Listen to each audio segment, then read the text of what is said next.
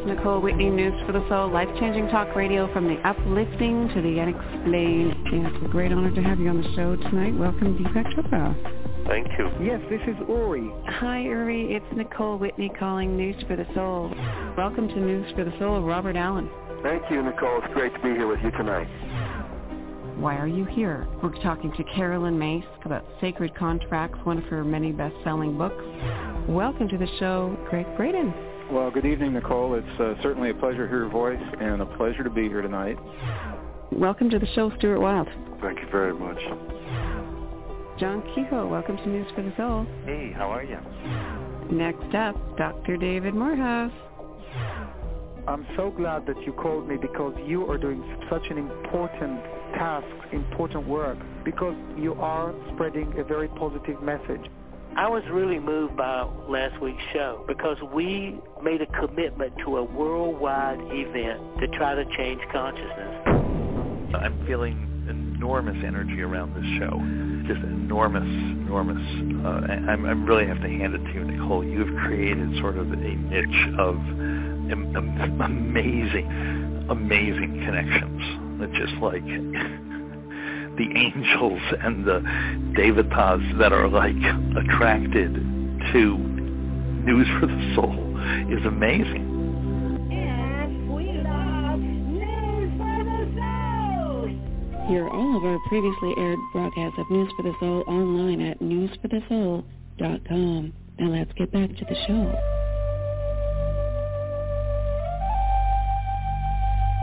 Good afternoon, good evening, wherever, whenever you're listening to News for the Soul. I'm Nicole Whitney, and this is News for the Soul, life-changing talk radio from the uplifting to the unexplained. I'm really excited about introducing you to today's guest, Tom Campbell. He is the author of My Big Toe. Toe is in not a switch, but theory of everything physicist. And this whole book is going to tie together theories between spirit and science and all of those worlds that we talk about so much on News for the Soul. So let's bring him on. And uh, actually, first I'm going to read a little bit of the bio on his website, and then we'll start. Tom Campbell began researching altered states of consciousness with Bob Monroe, Journeys Out of the Body, Far Journeys, and the Ultimate Journey at Monroe Laboratories, which some of you, many of you are familiar with, in the early seventies, where he and a few others were instrumental in getting Monroe's Laboratory for the Study of Consciousness up and running. So we're going to talk about that and his books and much more, theory of everything. Tom Campbell, welcome to News for the Soul. Thank you, Nicole. Glad to be here. Glad to have you here. Now, I'm talking to you. You're in Alabama? I'm in Huntsville, Alabama, yes. Huntsville, Alabama. And good to have you on the show. I'm curious as to how you transitioned, well, if it was a transition at all, uh, between physics and spirit. Well, Nicole, I wouldn't call it a transition. That sounds like you left one and went to another. Mm-hmm. I'd call it more of an integration. Science and, um, well, what should we say, spirituality, though they seem to be on opposite ends of the pole, actually, when you know a little more about it, they are not so far on opposite ends of the pole. They have some very uh, strong overlaps, and I think it was a very natural progression for me because when you when you study physics, that's basically modeling reality. It's how does reality work? That's what physics does. And well, when you're on a on a journey seeking uh, um, understanding the larger reality, then it takes you to uh, the spiritual. And answering that question, how does it work? All just seems to be a continuum of the same uh, uh, drive, uh, need to know. That's it's so interesting. I can't tell you how many people have had that same independent experience. I've talked to many people on News for the Soul that have been immersed in the science fields only to discover spirit and find that they support each other. So where does your story be, story begin with, with compiling the content for The Awakening, your first book in the My Big Toe trilogy? Where does that begin? Well, I first kind of, uh, well, I was, of course, in physics first, and I was in graduate school at Charlottesville, Virginia, working on a P H D, and started meditating. And this was the old uh, T M, Transcendental Meditation, that kind of went through the, the U S in the, uh, what would it be, late sixties, early seventies. Mm-hmm. And I signed up for that and began to meditate, and it was a natural. I uh, found it a very simple thing to do, and I found it very rewarding. I was able to use it for, uh, um, you know, with my physics, with my graduate work. It's amazing how uh, well you can uh, debug computer code while you're in an altered state of consciousness.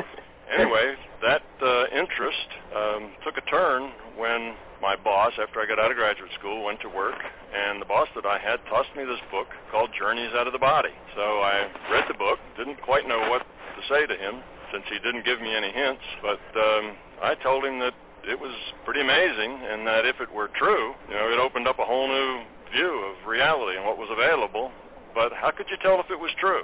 And he agreed with me. Then about four or five months later, he comes around and says, guess what?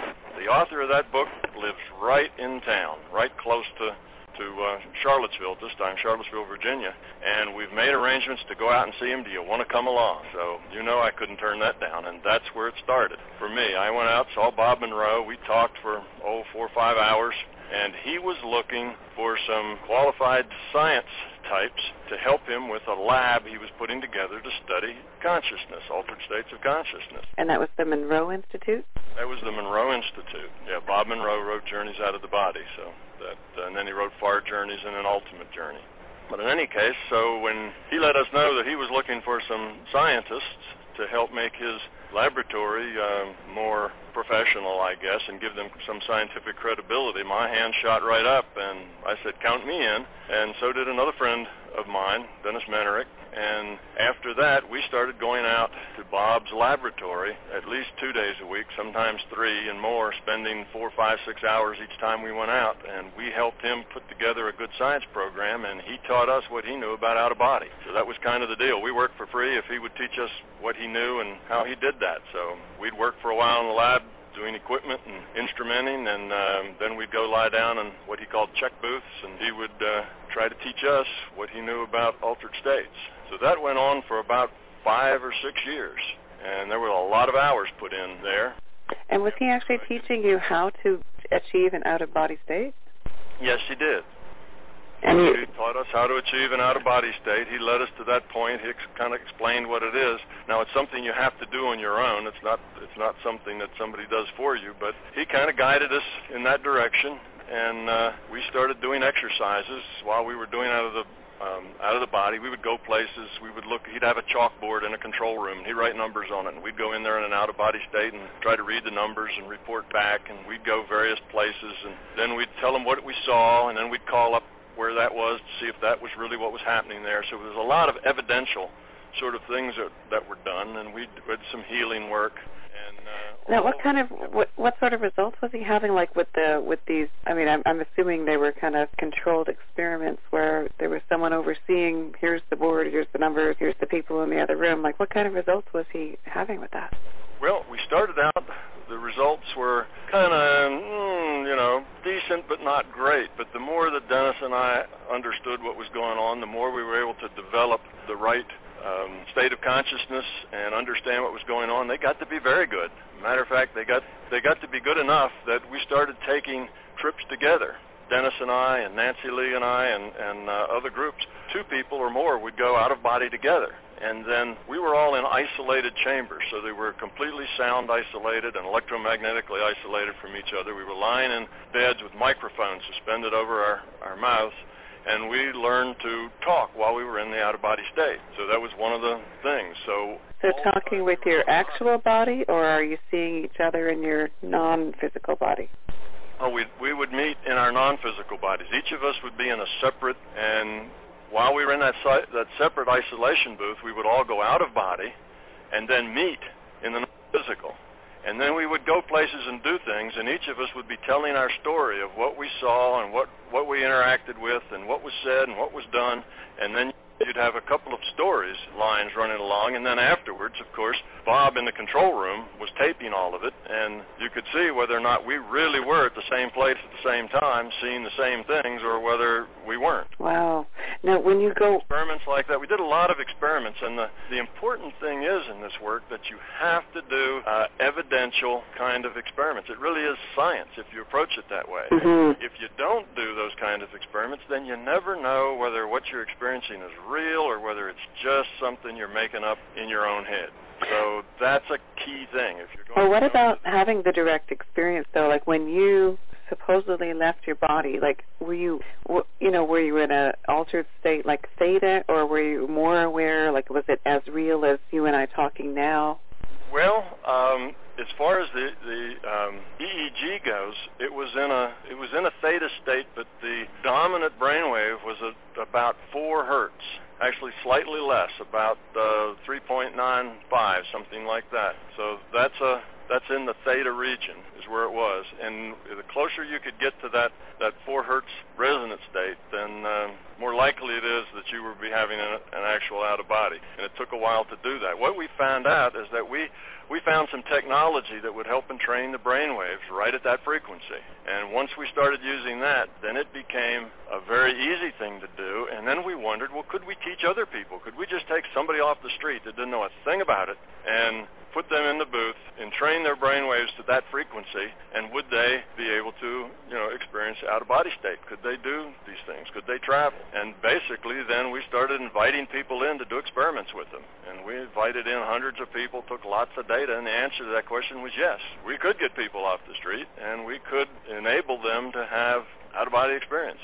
Wow. Now, they all didn't have the same experience. It was colored by their own Um, you know, individual needs and, and things. They all didn't have the exact same experience, obviously. They all had their own experiences, but they were all doing out-of-body, and we, again, had a lot of evidential work to make sure that what they were doing was not just something they were they were making up. And uh, it was a very successful program. Matter of fact, I think that program is still running, although Bob is gone, and I've been out of the program for, oh, you know, twenty, twenty-five years, so I really don't know exactly what they're doing, but I know the Monroe Institute is still there, and it still has programs, and people still go through it. Absolutely, and very well known.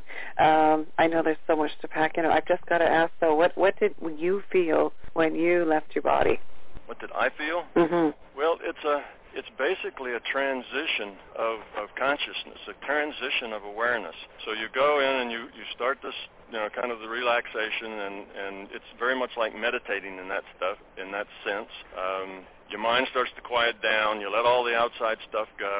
And when you get into that out-of-body state, you are, at that point, just point, point consciousness. You don't have a body. There's no environment around you. You're not aware of any noise, sound, smell, touch, feel. You don't really feel like you're lying in a bed or sitting in a chair. You're just point consciousness uh, floating in that void. And then once you get to that state, then you can kind of determine where you go, sort of like in a lucid dream. You can decide where you're going to go and what you're going to do. And after that, you're in, you're in charge. Or you can just drift around and kind of let it happen to you if you want. You can communicate. You can, uh, you know, talk with other entities that you find there. Basically, it's a, you know, it's a wide open uh, experience. But you start from that point consciousness, uh, no awareness. Basically, your mind is awake. You're not foggy. It's not you drifting around in a in a deep uh, trance-like fog. You're clear-minded, just like we are now, talking to each other. It's just that you're not in physical reality anymore. You're in a non-physical reality. Mm-hmm. Yeah. Well, we've we've talked to uh, we've done a lot of remote viewing stuff on the show over the years, and, and also I've talked to Doctor Albert Taylor, who's kind of got a methodology for physically leaving your body and inducing these states, and, and both, the two of them are very different, and I was trying to figure out if you were physically leaving or if you're doing more like the remote viewing state where you're entering the sort of... Well, they are, they're different, but they are very strongly related. Mm-hmm. The reason, the way that they're different is that the out-of-body state, that what you're calling is uh, physically leaving the body, that is really just a different reality. That's getting into a special reality. Actually, it's very closely related to the dream reality. It's a reality that, um, let's see, what do the Hindus call that? Uh, astral? Yeah. The astral plane, I believe. So you get into that particular reality. That's a that's a virtual reality that's accessible. Now, when you, the other you might call a mental projection, or um, I'm not sure what other descriptions would be, but that's similar. It's still your consciousness, but that's yet another reality. There's not just um, you know, out-of-body state and traveling in non-physical regions. There's not just one other reality out there. There's There's many, and which ones you get into depends on, you know, which ones you want to get into. It's sort of like traveling. You know, you can go to Chicago or you can go to New York, and you can end up in either one depending on, on the path you take to get there. So the, the different states, one being more of a of a mental excursion, and the other one where you actually have this, this kind of non-physical, physical form, if you like, and you move around in it. They're just different non-physical realities that are accessible. Mm, that's just fascinating to uh, see that this work's being done. So where did that take you next then? Well, being a physicist, you know, I uh, always wanted to know why. You know, what's the process? What's the theory? How can we understand this? Uh, it was, well, Dennis and I had probably worked for a year or so out at Bob's before we got to the point where we were taking these trips together and uh, had, had got to the point where we really knew that what we were doing was real. And, and that was quite a trip all by itself. I can remember the very first time we, we uh, accomplished some of these things that could have no other explanation other than we were really out of body. We were really, uh, you might say, out of mind. We were doing uh, mental spaces, not all just in the in the classical out of body. And when we realized that this was real, you know, that kind of set you back. It was almost a week went by, and I probably said a million times, you know, this is real. You know? And you just, you, unless you've been there and had that happen to you, it's just hard to describe what an impact that has, that suddenly you become inescapably aware of how big reality is. And when that hits you, it's it's uh, it's like hits you like a ton of bricks, and you can't describe it away any other way. Up until that time, we were like, yeah, this is interesting, but maybe it could be this, or it could be that, or maybe it's circumstance, and our statistics, we didn't have enough data yet, statistics were really good, and, you know, you didn't know, but eventually you get to the point where it's, wow, this is real. Now, what we do is figure out, one, how do you control it? How do you explore it and map that space? How do you be able to go there whenever you want and do what you want? What good is it? What can you do with it? How does it interact, interact with this reality? And how does it work? What are the rules? What are the boundaries? What else is there? If you've learned this much, what's beyond this? So that was the next step, was to try to find out how did it all work? What was the theory? Um, you know, how did it make sense? It couldn't just be random. So being a physicist, I went into it from that angle, trying to figure out. Dennis was a was a double E. He was a, a electrical engineer, and he was a little more into the into the process and the mechanism, and I was more into the theory. So that's kind of where it went. Then for the next fifteen to twenty years after that, um, even though I left working with Monroe, I uh, just studied it on my own. I kept practicing, I kept refining, I kept exploring, kept tracking of, you know, what was what and how did it work, always collecting evidence.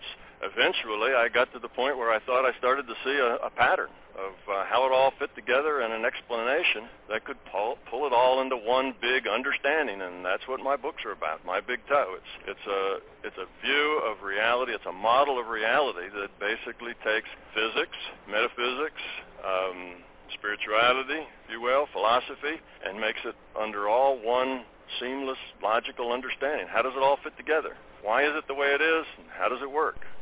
Well, here's what we have to do. We have to take a quick break, and then let's come back with The Theory of Everything, The World According to Tom Campbell, and find out what re- answers he found to those questions. Back in two minutes, right after this. You're now tuned in to Nicole Whitney's News for the Soul Highlights, life-changing spotlights she has shared with leading teachers in the human consciousness field since nineteen ninety-seven. Go now to news for the soul dot com to hear the full shows totally free. That's news for the soul dot com.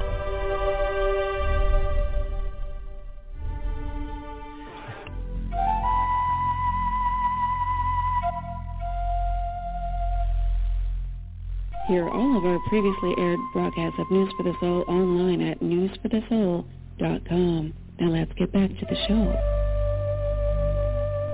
And we're back. I'm Nicole Whitney, and this is News for the Soul, life-changing talk radio from the uplifting to the unexplained. And if you've been listening thus far today, you know that we've got that covered fully because my guest is physicist Tom Campbell and author of My Big Toe, the amazing trilogy that encompasses his years of research and work and figuring out basically the answers to everything.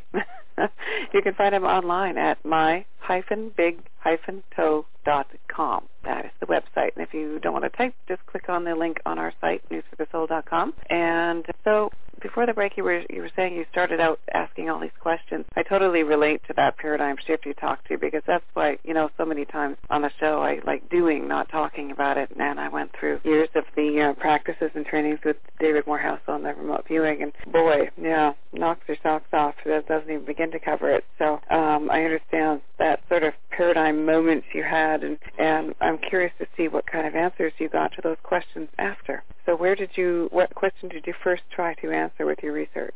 Well, making sense of the whole means that is not something that you do. It's not really, you know, the, the big aha moment comes just realizing that reality is a lot bigger than you thought it was. Mm-hmm. Once you get that under your belt, then it's a matter of having to do the science to find out, you know, what's consistent, how does it work. And as I would take these excursions or trips out of the out of the physical, I would have to do experiments. So I was a scientist in the non-physical. I would look and, and uh, you know, see what was happening. I'd try things to see, well, can I do this? Can I affect these kinds of things? What can I affect with other people? Can I heal things that are, you know, people that are ill? Can I make things move? What can I do? And I would keep experimenting, going different places, realizing that the larger reality wasn't nearly as small, even as you you, you get when you read uh, you know, Eastern philosophy and so on, that it was immense and that it was populated with lots of different kinds of things. And then how did these things come about and why and what are they doing? So it was just a, you know, imagine yourself, oh, let's say, you know, coming here from Mars, landing on Earth and having to figure out what Earth was about. You know, the critters, the people, the plants, the, you know, the soil that you just start and experience. Would it be true to say that the more you answers you found, the more questions you had, and, and the least uh, you find that we know less each time we get an answer? Well, you know, that's true for a while, but then eventually it did all come together. But that's definitely true. Every time you ask a question, the answer to that question then raises probably four or five more questions. And that's why it takes a long time. So I've been working this, doing this research and experimenting for, you know, about thirty years. So that's a long time. Well, when you were asking, like, what you could do and what you could heal and could you make things move, like, what results did you have with those questions? Well, I found out that, yes, I could. I could do those things. I could move energy. I could affect people. I could, um, you know, change uh, energy in the non-physical, in their energy bodies. The physical body is a is an artifact of the energy body. So if you make changes in the energy body and enforce those changes, that change will eventually bleed over into the physical body. Uh, you can uh, communicate with people telepathically. You can, uh, you know, all the, the normal kind of um, paranormal things, you know, the seeing of auras, that sort of thing. You can learn how to do all that. You also can track different uh, kinds of realities. You know, there, this this physical reality that we're in, which in my book I call P M R, Physical Matter Reality, that's just one of many physical realities. There's lots of other physical realities around. That's not the only one. So what uh, other ones are there?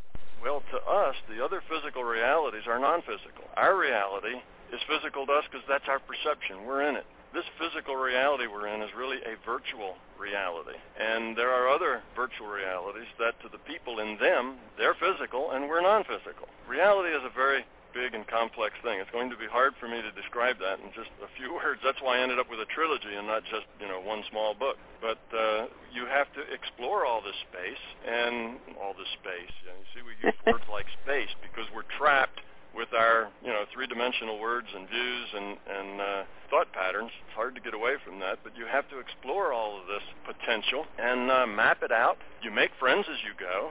Um, you have acquaintances that are all non-physical. You make those. They're, they are uh, available. You know people in different places. It's just like spreading out and investigating here on Earth, except you're in a bigger reality system. Oh, my God. Every time you say something, it's like bringing up like eighteen questions that I have to ask. I mean, every sentence that's coming out of your mouth is probably an entire show in itself. Every one of these experiments you've done, every one of these. So you, you have non-physical friends. Oh, yes. It's so refreshing to me to be sitting with a physicist telling me he's got non-physical friends. I mean, it's just, ah, I want to bask in this glorious moment for a moment. And uh, okay, so reality is very big and has and has lots of different kinds of entities in it, and, and different spaces, different kind of reality frames, and uh, these are all available. You can visit, you can go there, and you can do science there. You can do things that then you can you can check whether or not this was real or whether it was not real. Wow. So it's it's a big reality, and uh, it's good to get out and explore it. I mean, I, I think from a, even from an intellectual place, from anyone that's kind of on an awakened path, this makes much more sense to them than anything that we've been told about our so-called reality in such a limited perspective as, as what we've been given to date. This resonates with me far more than than the you know the mainstream perspective, which has never made any sense at all, which is why I always say that you know it just we really the only thing we seem to know as we explore more is that we don't know anything. So, but you seem to have had quite a few experiences in this in this anythingness, and and brought a lot of things together. The knowledge you gain and the experience you have tends to, just like here, it tends to accelerate. The more you know, then the easier it is to know more. So if you don't know anything at all about, say, um, oh, I don't know, uh, water skiing, you know, you don't know the thing about it, then it's the first learning is hard and slow. But once you know a lot about it, once you have some experience, then you can do more things more quickly. In other words, it, it's an accelerating process. So you can imagine if you've been working on exploring uh, non-physical reality for thirty years, and all of what you've been learning has been growing and accelerating, you know, you, you get around some and you make some friends and been some places. So when did you first encounter your first non-physical entity? Well, that would have been while we were at the lab working with uh, Bob. You know, that's one of the things we did. When we would uh, um, go into non-physical realities, we would contact. And we contact entities, and we try to find out about them and, and uh, get some information, particularly information that we could corroborate that would become evidential. Um, we would ask them all sorts of questions, and we found there were all sorts of entities. Some of them knew uh, a lot. Some of them didn't even know as much as we did.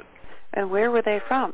Or there are entities out there that are, um, you know, reality is reality, and the non-physical evolved just like the physical reality evolved. There's there's low life and high life. That's in the non-physical. There are, you know, parasites and slugs and, you know, unpleasant entities and wonderful entities. There are those that are highly evolved and those that are, you know, equivalent to our earthworms. You know, it's reality is a big place. It's not just, you know, fluffy little angels sitting on clouds, uh, you know, hanging out trying to help the, you know, the poor little people do it right on Earth. Um, you know, that's all of that's just a tiny, tiny piece of it. So when you get out into the larger reality, you, you have to understand it's not a handmade, special, um, limited, non-physical reality. It's an it's a place that evolved naturally, just like this Earth reality evolved naturally.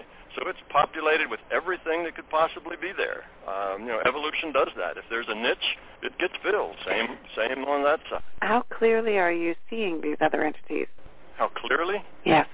Well, just probably more clearly than you and I are communicating because we just have voice. You know, there it's telepathic. And you see them, you interact with them, you sometimes have to deal with them. Um, what does that mean? I'd say interacting with the non-physical uh, beings is not a whole lot different than interacting with physical beings. It's just in a different reality space. So when when you said uh, that sometimes you have to deal with them, what does that mean? Well, sometimes. Um, for instance, um, if someone... I interact, say, with someone who's having a particular kind of a problem, and they suspect it has to do with something bigger than just what's physical. And I may go out and look, and this person may indeed uh, be having problems. There may be other entities out there that are causing them distress. Their energy may be um, being being damaged. Uh, they may have been, you know, I, I say this kind of tongue-in-cheek, but, you know, it's like they may have been mugged. You know, they ran into other entities that have that have uh, treated them unkindly. And sometimes you have to intervene. And when you do, you have to, to deal with these, these entities. You may have to get rid of them. You may have to chase them away. You may have to convince them to do something else. Um, you may have to deal with it if you're going to help this person get over what, what they're experiencing. So you have to deal with them uh, if you want to understand them, where they come from, what level, you know, they are, if they're sentient enough to learn from them. You may want to have conversations. So interact with them. I mean, interact just like you interact with people here. So you can go in, if someone comes to you and says that they're they're having some issue, can you check it out? You can go into your out-of-body state and go see what's going on. Basically, you can go look at their energy, see what, you know, issues. You can look at the energy and see, you know, what's going on there. You can look around and see who or what's interacting with their energy and what it's doing, and then you can take, uh, you know, measures to try to fix things. Now, energy bodies come in different, you know, energy bodies aren't just really simple things either. You can look at a person, it's like, well, hard to explain, but let's say that you look at a person with x-rays, you get one picture. If you look at them with your eyes, you get a different picture. If you look at them with uh, um, ultrasound, you get a different picture. And an M R I, you get a different picture. It's all the same person, but you can look at them kind of at different energy levels. You look at them in different ways. You can see different aspects of that person. So you can look at an individual and look at their energy that has to do with their physical system. And that energy body then is kind of the, the near physical. You can look at it from uh, an emotional point of view, which is, again, I think what they call the astral, and then you can look at it from a spiritual viewpoint and see what's going on there. And it's all the same person. It's just a different, it's a different view of that person. So typically you can find out what, what issues are, and sometimes you can, you can fix them, and sometimes you can't. Sometimes that problem that person has is a problem they need to have. It's on their path to learn, and, and uh, you're best to just leave it alone. Wow. Yeah, that makes sense. That's a good uh, analogy with the different perspectives. You're now tuned in to Nicole Whitney's News for the Soul highlights, life-changing spotlights she has shared with leading teachers in the human consciousness field since nineteen ninety-seven. Go now to news for the soul dot com to hear the full shows totally free. That's news for the soul dot com.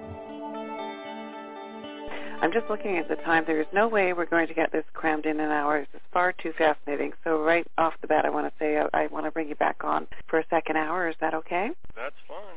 Awesome, because uh, there's just way too much to cover here, and it's all very exciting. But I want to know how this has changed your perspective, um, say, with, with our existence. Let's get get to some of the big questions. We'll bring it back on and go through a lot of this stuff in the next hour, but uh, let's talk about perspectives on purpose of our existence. Let's start there.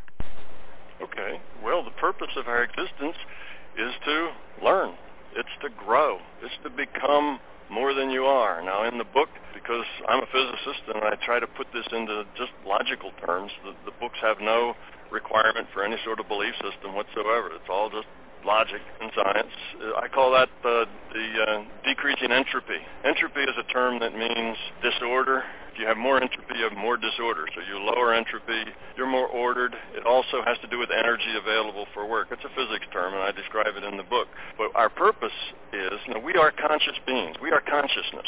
Okay? Don't think of ourselves as a body with a consciousness attached. We are a consciousness with a virtual body. So we are units of consciousness, and we are to take that consciousness and evolve it. And we evolve it by interacting. We interact with other beings. We interact with ourselves, but mainly we interact with other beings. And as you interact, you get to make choices. You have a free will. The free will choices that you make help you grow, become more spiritual, become lower entropy consciousness. Now, becoming a more spiritual consciousness is the same as becoming, having a lower entropy consciousness is the same as having a more loving consciousness. So actually there is a technical definition for love, and um, that's that's in the books as well. So that's the point. The point is to grow, evolve, become. You take your consciousness and raise its quality. That's why we're here. And that's why everybody else is where they are, too. That's why the beings that are in non-physical realities, that's what they're doing as well. That's what uh, the beings in the other physical realities are doing. And actually, that's what the whole consciousness system is doing. You have this big consciousness system that is itself evolving. It's not a static thing. And we are pieces of that. So we are a chip off the old block in the sense that we are a part of the whole thing. All is one thing, and we're a piece of that one thing, and that one thing is a big consciousness system, and we're a little, we're a little um, oh, individuated chunk of that consciousness, and we evolve. As we evolve ourselves, the whole system evolves. It all grows together, and like like here on Earth, you know, the, the way evolution works is you either evolve or you stagnate and die. So that's the choice. It's a living organism, this consciousness system, and it has to keep growing, evolving, and learning. We're a part of that. It's our job too. Having done this study now on this on this consciousness system, where did we first begin then? Where did it come from?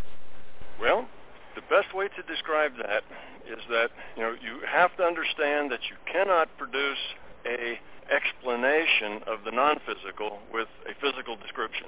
That doesn't work.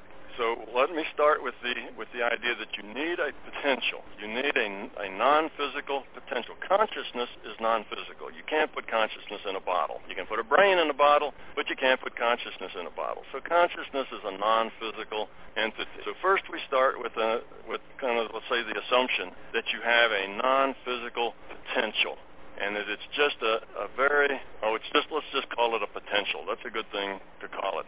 And then that potential just evolved, sort of like the one-celled thing did, or the or the uh, amino acids evolved on Earth and, and turned into a cell, and then the cells turned into multi-celled thing. That potential found out that it could modify itself in a way that it was like a, a one or a zero, this way and not this way, you know, distorted, not distorted, whatever you'd like to say, um, you know, one way versus the other. Once it found that it could do that, then it could do two things this way and two things that way. Basically, what you're building up by a, a potential being able to distinguish between two states is you're building up a digital potential, a potential that can have multi-states. Each of these various states becomes ones and zeros, and suddenly you have consciousness that can remember. Ones and zeros give us memory, give us computation power, give us uh, an ability to uh, analyze. So it It starts with a with a non-physical potential, which becomes basically aware of itself in a very crude way, just a, a this way, not this way, eventually builds up enough of those cells, which I call reality cells, in order to become, you know, aware of what it's doing, doing things on purpose, and then it all grows. That's where the system starts. And um, I know that was a very sketchy, kind of hard-to-follow uh, description, but it's done in a lot more detail in the books, and it would probably make a lot more sense. Uh, you know, it's hard to do that. Um, you know, I can appreciate we're tackling big things and decades of research and cramming them into sound bites here, so I can definitely appreciate the challenge in that. What about... I'll tell you a little about where that comes from, and I'll yeah. try to be brief on this. You have you have uh, science. You have physics. Basically, about sixty, seventy years ago, ran into quant- produced quantum mechanics. Quantum mechanics came to the stunning realization that at the very bottom, most basic thing, you know, about reality was consciousness. That's what quantum mechanics figured out with this double slit experiment, and there's any number of Nobel laureate physicists at that time that wrote that down just that clearly, that that at the base level of reality is consciousness. Well, if the, you know, fundamental of reality is consciousness, what's the fundamental of consciousness? Well, consciousness is information. It's awareness. What's the fundamental unit of information? It's ones and zeros. It's bits. That's the fundamental unit of information. So that kind of leads you to a non-physical digital consciousness, if you will. So what about God? God is a concept that, you know, it depends. When you say God, of course, there's probably, you know, a thousand people out there going to hear that, and that word God's going to mean something different to each one of them. So that makes the question a little hard to answer. But in the most general sense of of what people mean when they say God, God is a is a construct that people put together in order to get their arms around, in order to in order to talk about, in order to feel and interact with this this larger system, with the non-physical, with what's greater than they are. And because they don't understand it, it just kind of gets in a nebulous God. And that description, you know, would would suffice for most all the gods of various religions, as well as the gods of people who are not really all that religious, but still see a, a bigger a bigger thing to life than, than the physical. So God is really more of a way of looking at something. You could say it's a creation of man, but it's it's a conceptualization of what's bigger than people and then the physical, and it turns into God. And of course, people have different ideas of what that non-physical thing should be, so then they get different ideas of God, and pretty soon they're fighting each other and killing each other because they're they're uh, disagreeing with each other's concepts. But that's what God is. It's a it's a thing that we kind of make up, a conceptual thing to help us deal with what this bigger reality is like. What about uh, the concept, the God concept of source, our source energy, the, the bigger thing that we come from? The source is consciousness. It's a big consciousness system. So there is this one source of which we are all a part, and that source, you know, is conscious. We are we are units of consciousness. We are experiencing a virtual physical reality. This physical reality is not really physical. It's only in our minds. It's a It's a, um, you know, you hate to say it's a hallucination. Obviously, you put your hands on the table, we're talking over phones, and we're doing all this, but it's a construct. It's a digital simulation, if you will. There's a whole branch of physics called digital physics that was started by Doctor Fredkin, who came to the conclusion, based on information theory, that reality was really information and that it was non-physical. And now there's one hundred, two hundred physicists all over the world working in this digital physics, basically extrapolating this information theory to uncover more ideas about reality. So the, the concept of reality as a simulation, if you were, which makes it a, a digital construct, is is not that um, far out. Serious so, science talks about that. Serious philosophy talks about that. So like in the Matrix movie. Yes, yes. Sort of like in the Matrix, in the Matrix movie. So this this fundamental thing, the source, as you say, yes, we're a part of that source. You know, we're we're a piece of it. It's that big consciousness system. Now, what about death? About what? Death, as we know death? it. Oh, well, death is it's just a different point of view. You know, you can uh, you can watch somebody die. You can go with them, and you can watch the process, and you can see the transition that their consciousness makes from the virtual physical state, which we call physical matter reality, to an awareness of of uh, some non-physical reality, and you can follow along with the whole process. Death is uh, death is just a matter of perception. You don't. You don't die in the classical sense that we talk about people dropping over dead and dying and they're gone. You know, you are consciousness. Consciousness is non-physical.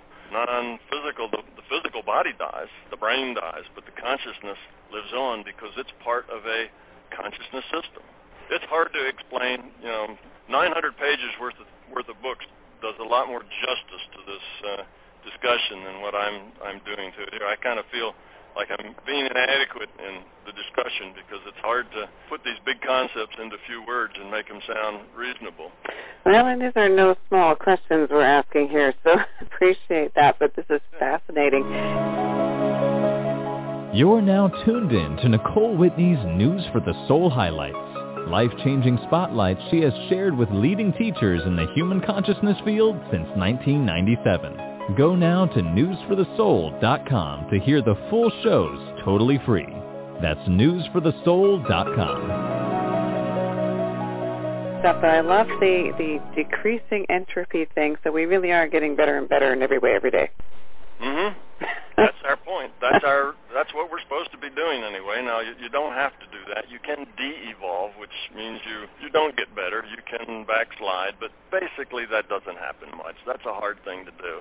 Oh, thank God. We are getting getting better, and we are growing up. It's just a very slow, painful process. You are listening to the News for the Soul Radio Network. Time to go live again. I'm Nicole Marie Whitney, News for the Soul Radio, life-changing talk radio. From the uplifting to the unexplained, and over the many years that we've been around, we have talked to one very special scientist and author. Doctor Bruce Lipton is with me here for the next hour, here today on News for the Soul. Thank you so very much. I'm so happy to be back on the show, and I'm so happy to be able to talk to the wonderful audience, because they're my cultural creatives, the ones that are helping create a new civilization, and I, I so appreciate them. You said something that obviously needs to be highlighted and underscored. So we have to get this, get out of this survival victim programming now to avoid a collapse of humanity in about twenty years. Is that what I heard you say? Absolutely. Half the wildlife that was on this planet in nineteen seventy doesn't exist anymore. We lost half the animals on this planet since nineteen seventy. Half? Half. It's actually fifty-two percent. And, and how about this? No, no saltwater fish in the ocean in twenty forty-eight. Listen, tell your grandchildren there used to be fish in the ocean. Yeah, all of this. Why? It turns out human behavior. We're undermining ecosystems. We're pillaging the planet. We're taking all the resources and, and polluting and destroying. And, and we think like, oh, we have no effect on it. It's like, no, we are causing, and this is a fact of science. So here I'm going to say this is a fact of science, and that is this. We are into what is called the sixth mass extinction of life on this planet. Five times in the history of this planet, life was thriving, and then some catastrophic thing happened, and fifty to eighty percent of all the wildlife on the planet disappeared, just, you know, gone. And uh, Uh, the, they attribute things like maybe asteroids hitting the, or comets hitting the Earth and upsetting the environment, or massive geological activity, volcanoes, earthquakes, and stuff like that. And they say when they're looking at the uh, loss of species today, it is greater than, and faster than the loss of species in the previous mass extinction. And we're at a level now where it's it's now mass extinction approaching, because uh, the organisms are getting lost. As I said, fifty-two percent of the animals are gone. Uh, and, and so all of a sudden it really says is that uh, we are in a process called the sixth mass extinction of life. But, and yet science, as I said, has, has knows what the cause is. It's human behavior. You cannot continue the way you have been doing things, because it won't work that way anymore. You hit a wall. You must change. And so when you look at the world and you see all those bad headlines and everybody going, oh my God, it's so scary. And I go, no, no, you don't get it. This is good news. It's good news for the reason is this. The system has to break down to build a new system. We can't fix this old one, because that's the one that caused the problems. The more you try and fix it, the more you keep the problems going. So while people are looking in fear, I really want to say, wait a minute. You're focusing your efforts and energy on the wrong side. You should be focusing your efforts and energy on the side of, where's the change? Where do we go from here? When you look at it, if you look at it in fear, as I was saying, this is, um, uh, remember, the picture in your mind makes your health. Part of the illnesses of this planet is to be in fear of these changes, because the picture of fear means threat, and the threat changes the chemistry of your body into protection, and that will actually uh, shut down your growth and your immune system. And in fact, that's one of the biggest causes of problems on today's world, the fear. So if you look at the, the crises as fear, you're not helping yourself or the planet, if you think about it. I look at the crisis as good. Where there are other ways to solve this thing. There's another way to do life better than this thing. When you look at the world and you see all the upheaval, it's, yeah, because we're in a transition state from an old type of civilization, the one we were in, scientific materialism based on matter, and moving into a more holistic civilization where energy, which includes spirit, is brought back into the equation.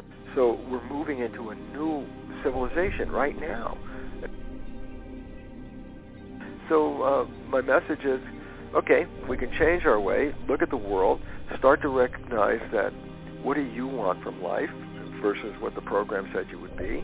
And this is a time of great flux and change, an opportunity to rewrite the programs, create the new world, and move out of this collapsing one into a civilization that we can thrive into.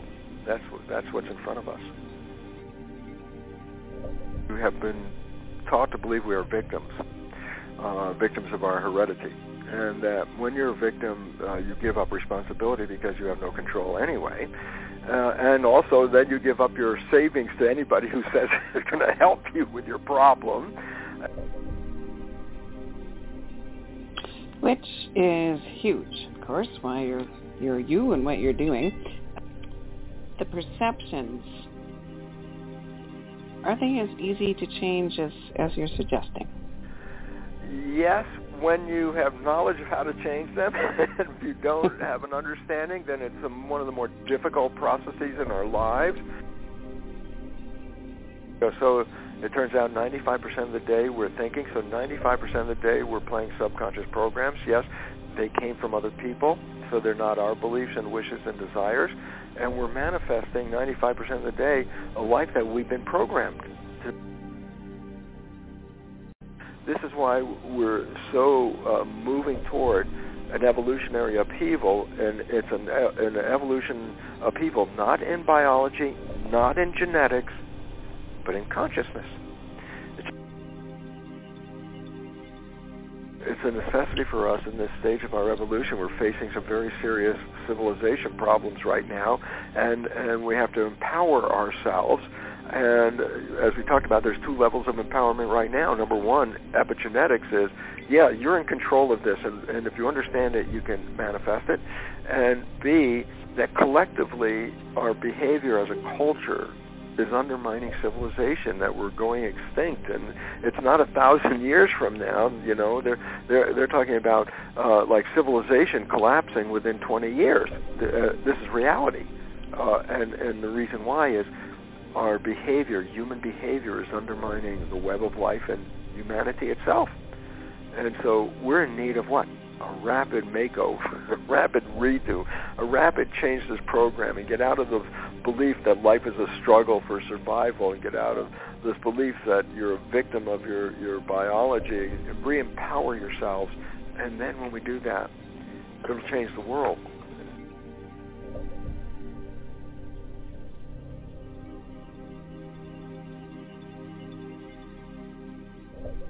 We, are, we can get out of the program. We can create new programs, and using uh, the you know subliminal tapes, uh, using the um, uh, repetition habit thing, or using energy psychology.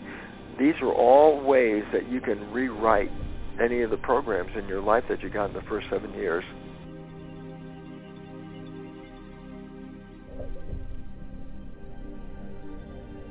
Our lives are, by definition, ninety-five percent coming from the subconscious. So by definition, your life is essentially a printout of your subconscious programs.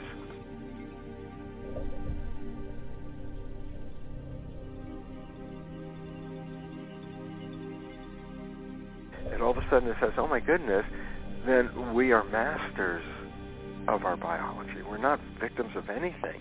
The only thing we're victims of is the belief that we're victims, and that, that's wrong. So this is an exciting time, a, a revolution on the planet, especially when you consider the healthcare crisis, the money, the amount of money that we're spending uh, to, to bring people to health through a model that says, oh, it's just a broken genes and broken body, and give them some chemistry and they'll come back.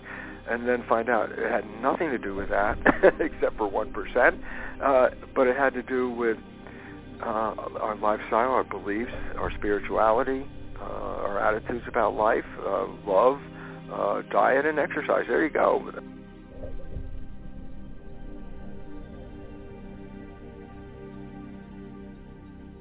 Um, holy smokes, the time has just zipped by us.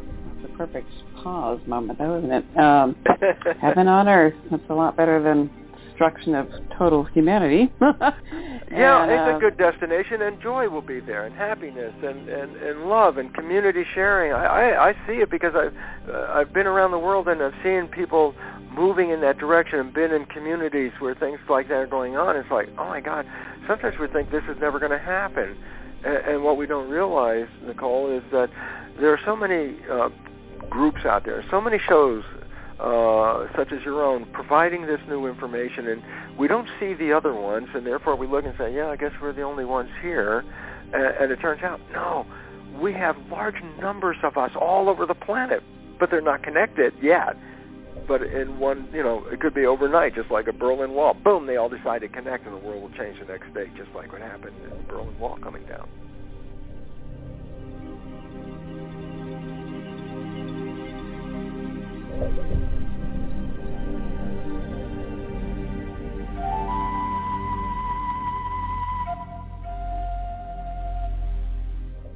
Hear all of our previously aired broadcasts of News for the Soul online at news for the soul dot com. Now let's get back to the show.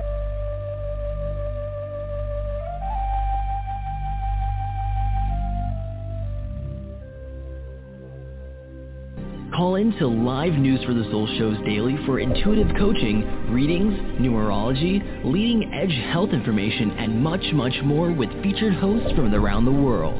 Go to news for the soul dot com to join the next live show now. That's news for the soul dot com.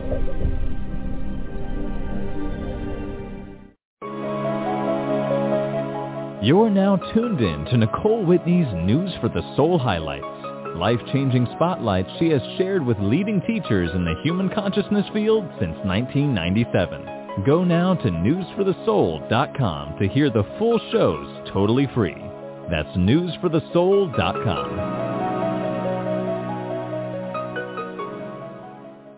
News for your soul. Life-changing broadcasts to souls around the world since January nineteen ninety-seven. Yeah, man. We all love to hear the good news. So we all should rush to hear the good news. Right. But we can us find the good news. N S T S. N S T S. News for the soul at the very best. N S T S. N S T S. News for the soul at the very best. N S T S. N S T S. News for the soul at the very best. Yeah, man. Just like on to w w w dot news for the soul dot com. Can you hear me? We are a life-changing talk radio. We give you good news to keep you on the go. And you can also share the good news you know. And that's the way we keep in the flow. Wow. We only focus on the positive things, yeah. We only focus on the positive things, yeah. We not go put none of the negative in there. We not go put none of the negative in there. N S T S, N S T S. News for the soul at the very best. N S T S, N S T S. News for the soul at the very best. Log on to w w w dot news for the soul dot com. Every time. Come here, good news. Share the good news. And we all feeling good for the good news.